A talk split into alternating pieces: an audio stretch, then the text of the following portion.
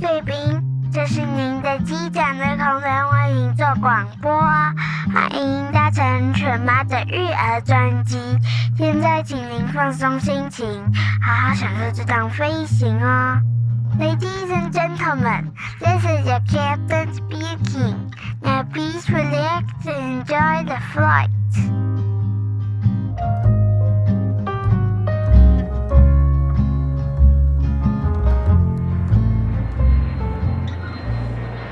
大家好，我是犬妈，欢迎光临犬妈的育儿专辑。今天是我在这个二零二三年兔年的第二季的第二集。今天假如没有意外，上线的时间应该是初二左右。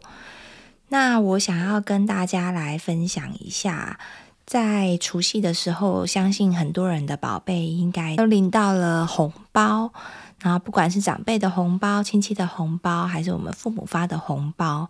那你们的孩子们都是怎么样去处理这些红包呢？像我们小时候，大部分都是可能父母让我们收了之后，我们就只是过手财嘛，然后父母就会帮我们代为处理了。我相信父母们其实一定不是把它花掉，一定就是可能把它呃挪作学费啊，或者是我。花在我们的身上，只是我们自己并不会有感觉，说我们的红包到底花到哪里去了。今天是想要跟大家分享，我在两个兄妹呢，他们从小在拿到红包之后，我是怎么样去做处理。首先呢，我觉得其实，在不管是零用钱或者是红包呢，我觉得是。孩子们培养理财观念，我觉得是非常好的一个机会教育。像我的小孩目前还没有零用钱，可是我也准备要给他零用钱。在这之前呢，其实他所拥有的钱呢，都是红包存下来的。因为我觉得呢，理财其实相当的重要。为什么我会这么重视理财呢？因为我觉得现在我们培养小孩子，他即使很会念书，他很会赚钱，可是我看过身边太多的朋友，甚至是亲戚，他们可能长大之后，因为赌博，可能因为被诈骗，或者是因为没有金钱观念，然后很很容易就挥霍他自己身边的储蓄。然后呢，即使他可能是拥有高学历，他可能拥有非常好的工作，可是他还是容易就是把一手的好牌呢，就把自己的人生给玩输掉了。所以从小建立这个储蓄观念、理财观念，然后再长大一点呢，我就开始有培养他一些投资的观念，这个是我相当重视的。今天也会跟大家分享我是怎么样。从小灌输他们这样的观念，像从三岁开始呢，我就有购买了一套叫做《小小理财家》的这个套书。那它这一个套书呢，它一套总共有四十五本，它分成八大领域，分别是交换与金钱，会让他了解到说，诶，钱是怎么样产生的，货币的单位，钱的价值，那为什么会有钱？然后像古代他们是以物易物啊这一类的，再来呢，他们就是在讲述的是说要如何消费。那他会带你透过绘本的方式，会认识价格、商品的流动，要怎么样聪明的消费，还有付钱有哪些方式。那我们要怎么样学习要节俭，然后还有包括资源回收是什么样的概念。再来呢，他就是会有聊到，就是金钱的运用，譬如说他会带你呃拟定用钱的计划，然后学习钱要怎么使用，怎么保管，怎么记账，那学会储蓄，还有啊很重要是他认识银行的功能，什么是投资，什么是保险，然后在第四的领域呢，它就是贸易与社会的一个部分，他就认识企业。知道什么是贸易的由来，什么是税金，学习关怀弱势，我觉得这个方面就是取之于社会，用之于社会，我觉得是蛮好的。还有啊，接下来就是拟定计划，然后就是让孩子知道要怎么样去学习，去规划你的短期、中期、长期未来的计划。还有，诶，工作与职业，诶，我们。这么辛苦，就是想将来希望可以找到一个自己理想的工作，我们才能赚钱嘛。所以他就会来带你知道说有哪些职业的种类，我们要尊重工作，要怎么样分工合作。再来呢，就是比较是老板取向，就是他会教你经营的管理，然后认识产品的名字，哦，定定市场的喜好跟策略，什么是广告，学习发现你自己的长处，时间管理，还有学习要怎么样自我提升，因为其实投资自己呢，也是非常重要的一个部分。那最后呢，第八第八个领域就是领导特质，要学习感恩，学习你做人要正直，要负责任，然后要设定你的目标，要学会关怀他人。然后我觉得这一套呢，是我从三岁开始会跟他们共读。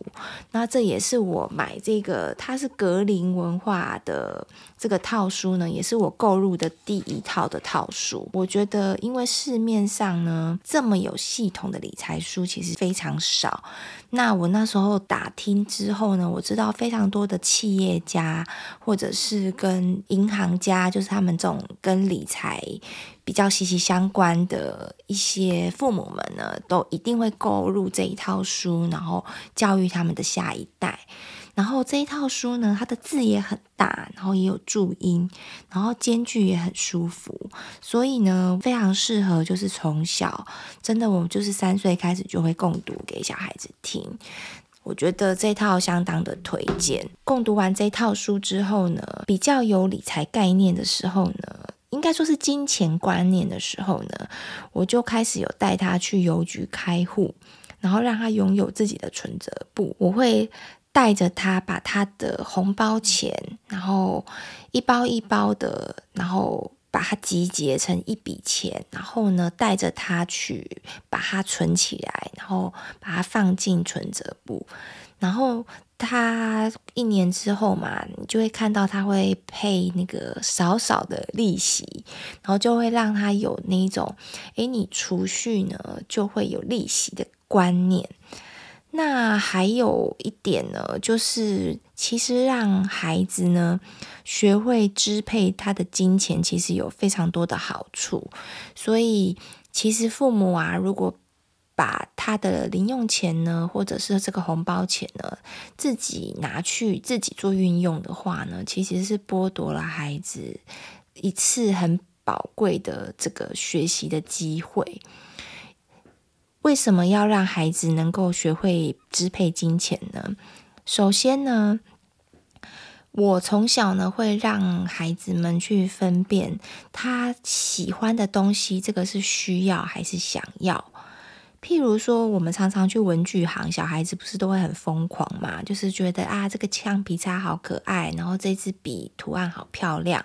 然后或者是哦，一样都是彩色笔，可能有不同的厂牌，那它的包装设计不一样，它的价格自然也不一样。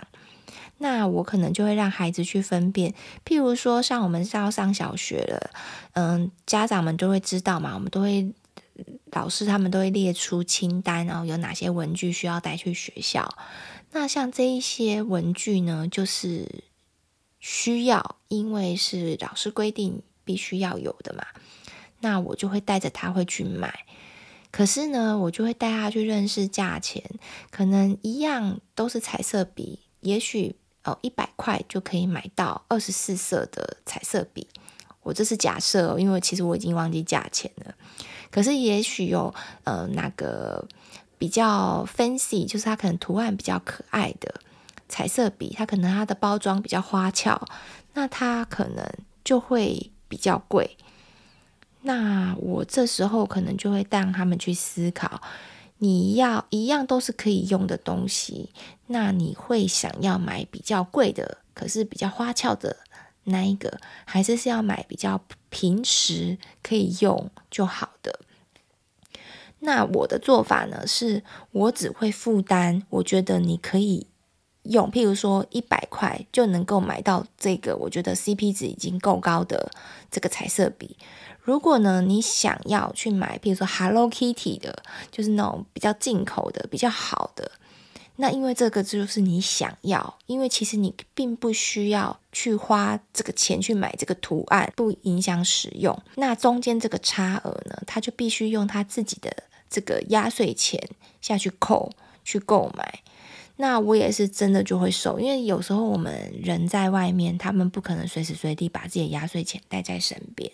我就会跟他说，我可以现在借你钱，那你回到家之后，你就要从你的压岁钱拿出来还给我。那我也真的一定会收，因为我会让他们知道说。他们为了他们的想要，他们就是要付出这一点代价。因为小孩子他们有一笔自己的钱，他们就会比较能够有说，当他们看到想要的东西的时候，他们就不会去无理取闹，要吵着要父母买给他。或者甚至我听说有一些小孩子为了想要，他可能还会想要偷窃啊，或者是说用一些比较呃旁门左道的方法，因为呢他自己就有金钱可以去支配，他可以自己决定他这一笔钱要用在哪里，就比较不会有这样子的情况发生。那像我们家呢，就很蛮有趣的，因为兄妹俩的个性其实真的是不太一样。像哥哥，因为我从三岁开始嘛，我就是一直有在培养他这个储蓄，然后去比较商品的概念，所以他自己呢，其实就会去选择比较平实的价格，然后呢，会比较能够克制自己的欲望。因为他会知道说，我想要存钱，那因为钱会滚钱，所以呢，他刚开始他可能就会想说，我要存起来，这样子银行才会配利利息给我。他想要让钱自己生出小钱出来，所以其实他蛮多的玩具，他都会克制他的欲望，他就会觉得我不想要浪费钱。可是像妹妹呢，她我觉得女生吧，可能也是某种就是天性吧。他就是看到那种很漂亮的东西，就会忍不住想要买。他也常常会透支，譬如说他可能只有一千块的预算，他可能有时候会买到一千二。我呢就会借贷给他，我就会说，那没有关系，那你就欠我两百块。那你之后呢，如果你有赚到钱的话，这个钱呢就要还给我，我就会把它记下来。因为孩子等于会为自己的选择做负责。所以他并不需要去呃去如父母说啊，这个东西买给我啊什么的，他自己会去比较，譬如说好几样他自己都想要的东西，然后他会一个一个去看价格，然后他自己就会有一把心中的尺，就会觉得说啊，这个我非常想要，可是他可能要一千五百多块，他一听他就会觉得这个真的太 over 了，然后他就他就会把这个东西就不会列在他的。购物清单里面，可是譬如说一千块上下，他知道还有一千块，他觉得这个是他有可能负担得起的，那他就会从这个一千块上下的玩具中呢，他就会说我要多比较，我会把所有的东西都看过一轮，然后他才会去做出他最终的选择。这也是我教导他的，就是说。你一定不能说你看到这个你想要，你就要马上要。你一定要去做多做比较，做市场调查嘛，才破比三家才不吃亏。我也会不断的提醒他说：“这个你确定这个真的就是你最想要的吗？”其实我们既然赋予孩子拥有金钱跟使用的权利呢，我们就一定要尊重他的选择，即使他可能是在百货公司买，可能比较贵，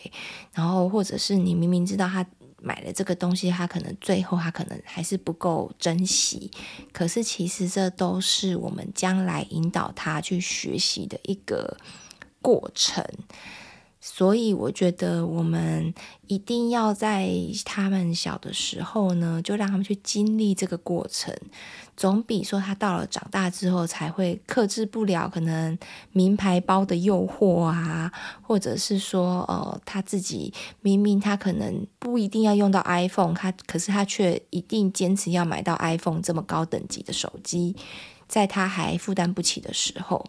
所以就是要让他自己去学会说消费他自己能力所及的东西，还有如果他最后并不珍惜的话，那你要让他慢慢去思考说，看你最后你还是。没有珍惜这个玩具，那你的钱是不是就这样浪费掉了？因为他有这样子的生活经验，你再去提点他，他会比较听得进去，总比在他在买之前就一直唠叨他还要来得好非常多。第二点呢，其实我会鼓励孩子们去做消费，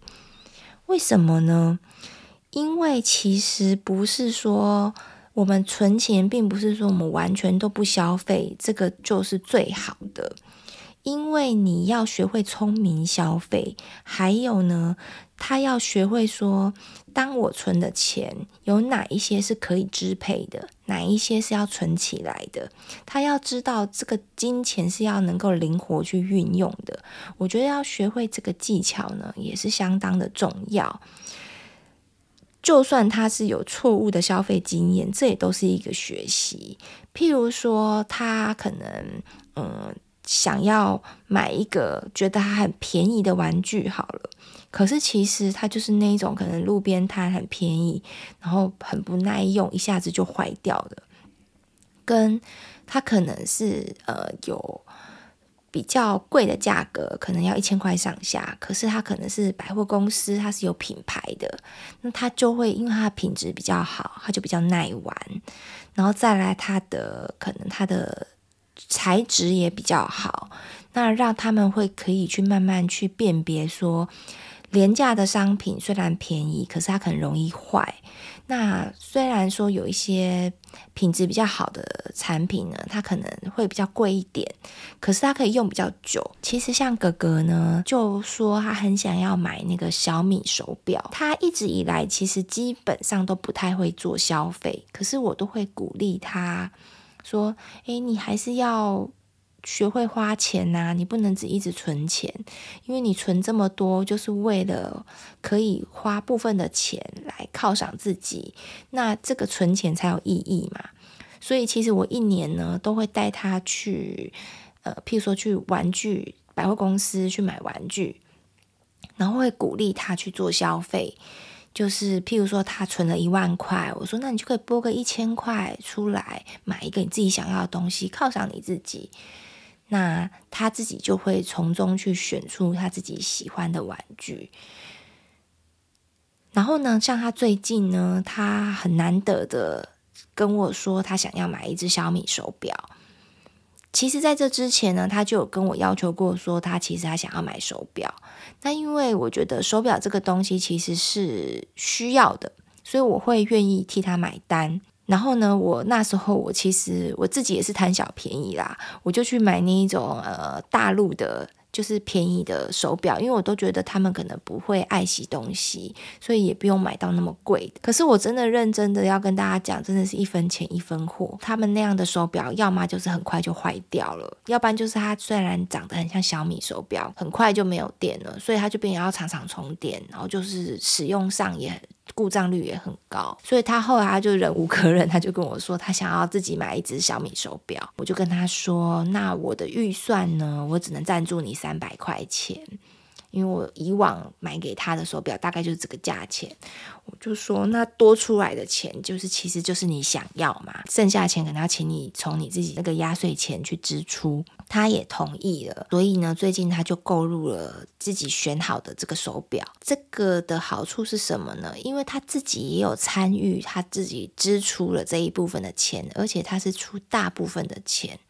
所以呢，他也比较会懂得珍惜，我觉得也很有成就感吧。拥有一只他自己买的手表，他也有跟我分享说，诶，他们班可能有些同学也是有一样是小米的手表，我就会跟他说，可是我不管你的同学是爸爸买给他还是怎么样，我们家的家规就是像这样子，对我来讲已经算。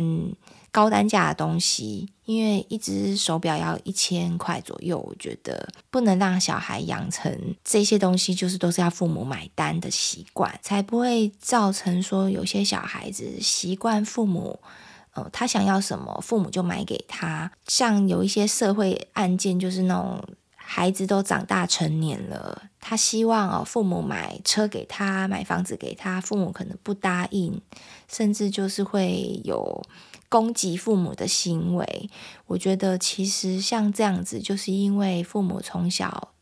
对孩子都是予取予求，让孩子觉得说，我这些我想要的东西，你本来就应该要买给我。那你不买给我，我可能就会没有办法接受。关于这一点呢，我的小孩是从小他们就知道说，他们想要什么东西就是要花自己的钱买，他们也不会觉得不公平啊，或者是说为什么别人那么好，父母都可以买给他。我就说我们家就是这样，我们我们并没有经济宽裕到可以说你想要买什么就买什么给你，就算我们买得起给你，我们也不觉得这样子对待你是为你好。各位贵宾，如果你喜欢我们今天的 podcast 呢，请给妈咪五星好评，别忘了订阅追踪哦，也欢迎你赞助我们喝一杯牛奶哟。Ladies and gentlemen, if you enjoy our podcast, subscribe and give us five star reviews. Feel free to sponsor us a glass of milk. Thanks very much. 再来呢，就是我觉得要让他了解到说。赚钱呢，其实是为了来过更有品质的生活，还有慢慢的，我们透过我们的投资储蓄，然后达到呃财富自由，然后可以让我们可以不用一直汲汲营营的一直为别人工作。让他去想说，我们要怎么样去开源赚更多的钱，才可以满足这个好的品质的生活水准，而不是只教他说，只要一直的存钱，一直去节流。其实这就是穷爸爸跟富爸爸的观念。老实说呢，其实我们家就是标准的穷爸爸的这个观念，这样子一直教导我上来。因为我们家父母都是老师嘛，所以他们就是从小他们就是公务人员嘛，所以我们其实父母都是从小都是领死薪水，这样一路上来，他们其实并对投资理财并不是非常的在行，所以我也承袭了这样的观念。可是，在毕业之后呢，我慢慢的。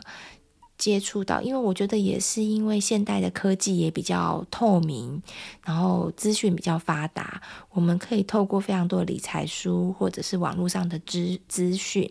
我们才能够知道说，哦，原来可以这样的投资，原来可以这样理财，然后再加上有很多的讲座啊。理财的书籍呀、我们可以去看。我慢慢、慢慢、慢吸收了这些知识，我才知道说，哦，原来打造富脑袋是这么的重要。原来有钱人的脑袋，他们想的是要怎么样去赚更多的钱，去满足他的需求，而不是说我们只是一直在省钱、省钱、省钱，然后再存这些钱，这这是不可能会去财富自由的。再来第三点呢，就是我觉得可以培养孩子们的投资观念。说到这边呢，我要推荐大家一本书，这也是我们家哥哥非常喜欢的，就是陈崇明老师的亲子理财的十五堂课，打造小小巴菲特。那陈崇明老师是我一直有在追的一个，就是。理财老师，他以前其实是那个在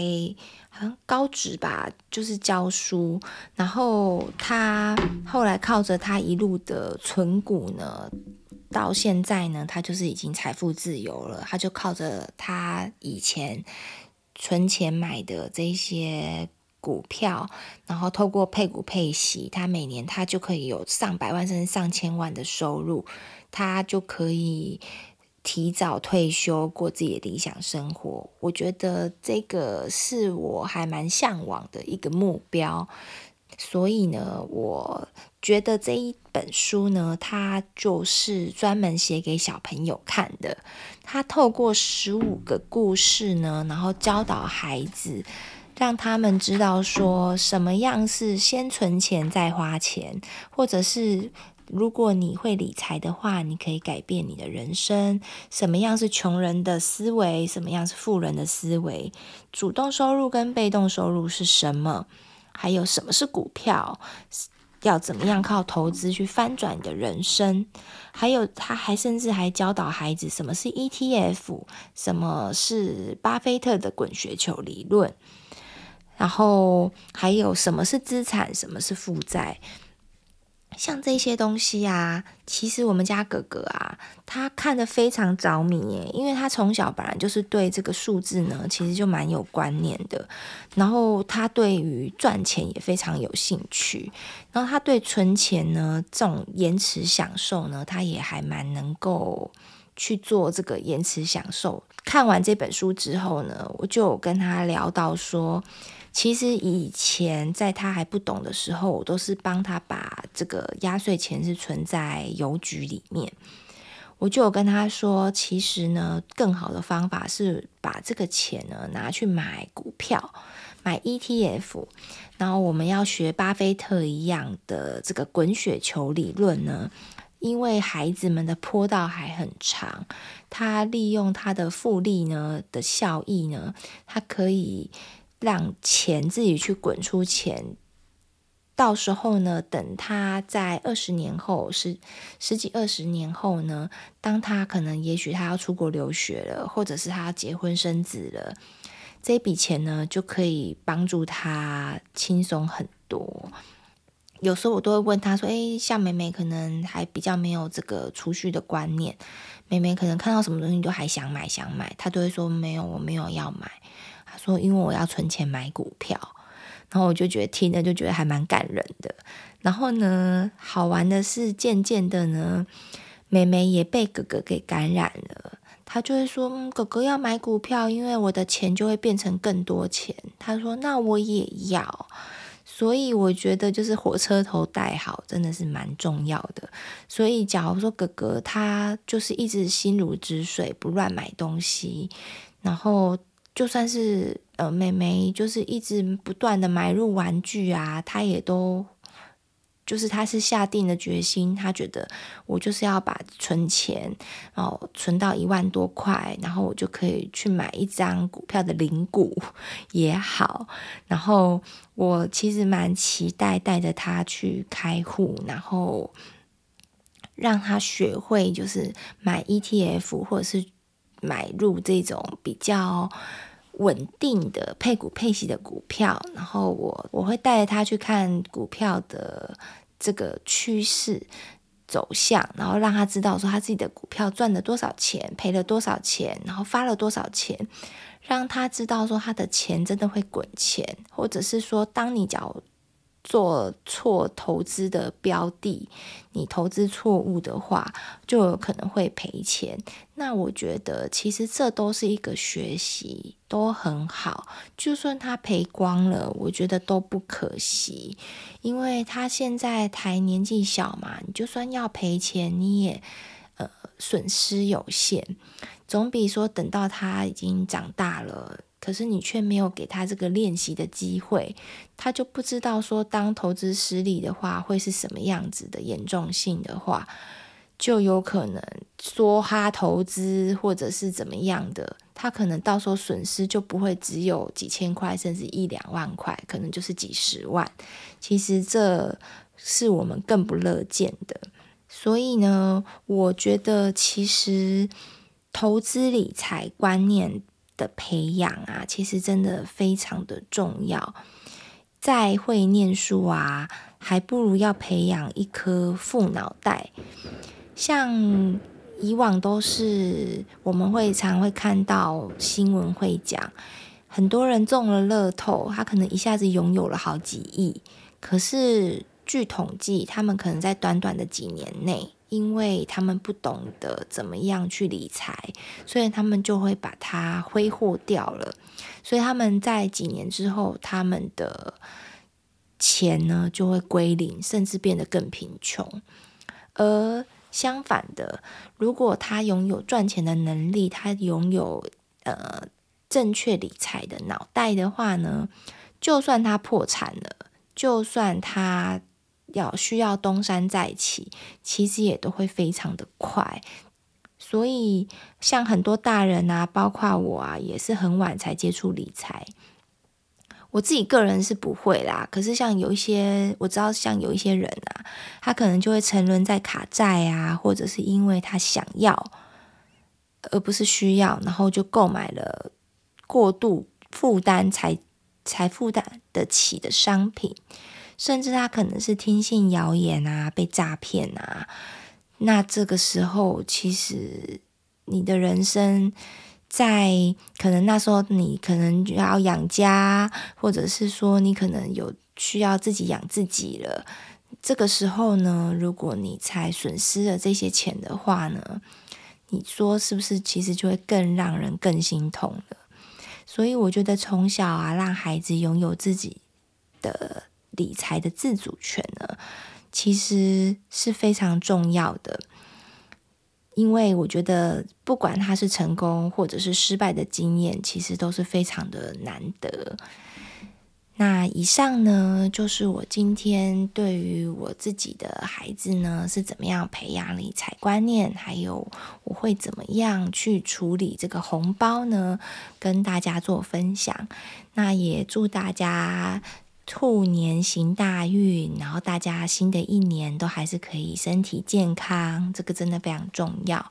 然后呢，学业都可以进步，然后希望大家都可以还是很喜欢我的节目。然后喜欢的听众呢，Apple 的手机用户别忘了给我五星好评，然后也欢迎分享这个频道给更多你觉得需要的朋友。那我会抽空呢，努力的跟大家分享我觉得很实用的知识跟资讯。那我们就下次见喽，拜拜！各位贵宾，我们即将降落，希望你们喜欢今天的内容，下次要再来听哦，再见。Ladies and gentlemen, now we are ready for landing. Hope you liked today's podcast. See you next time. Bye bye.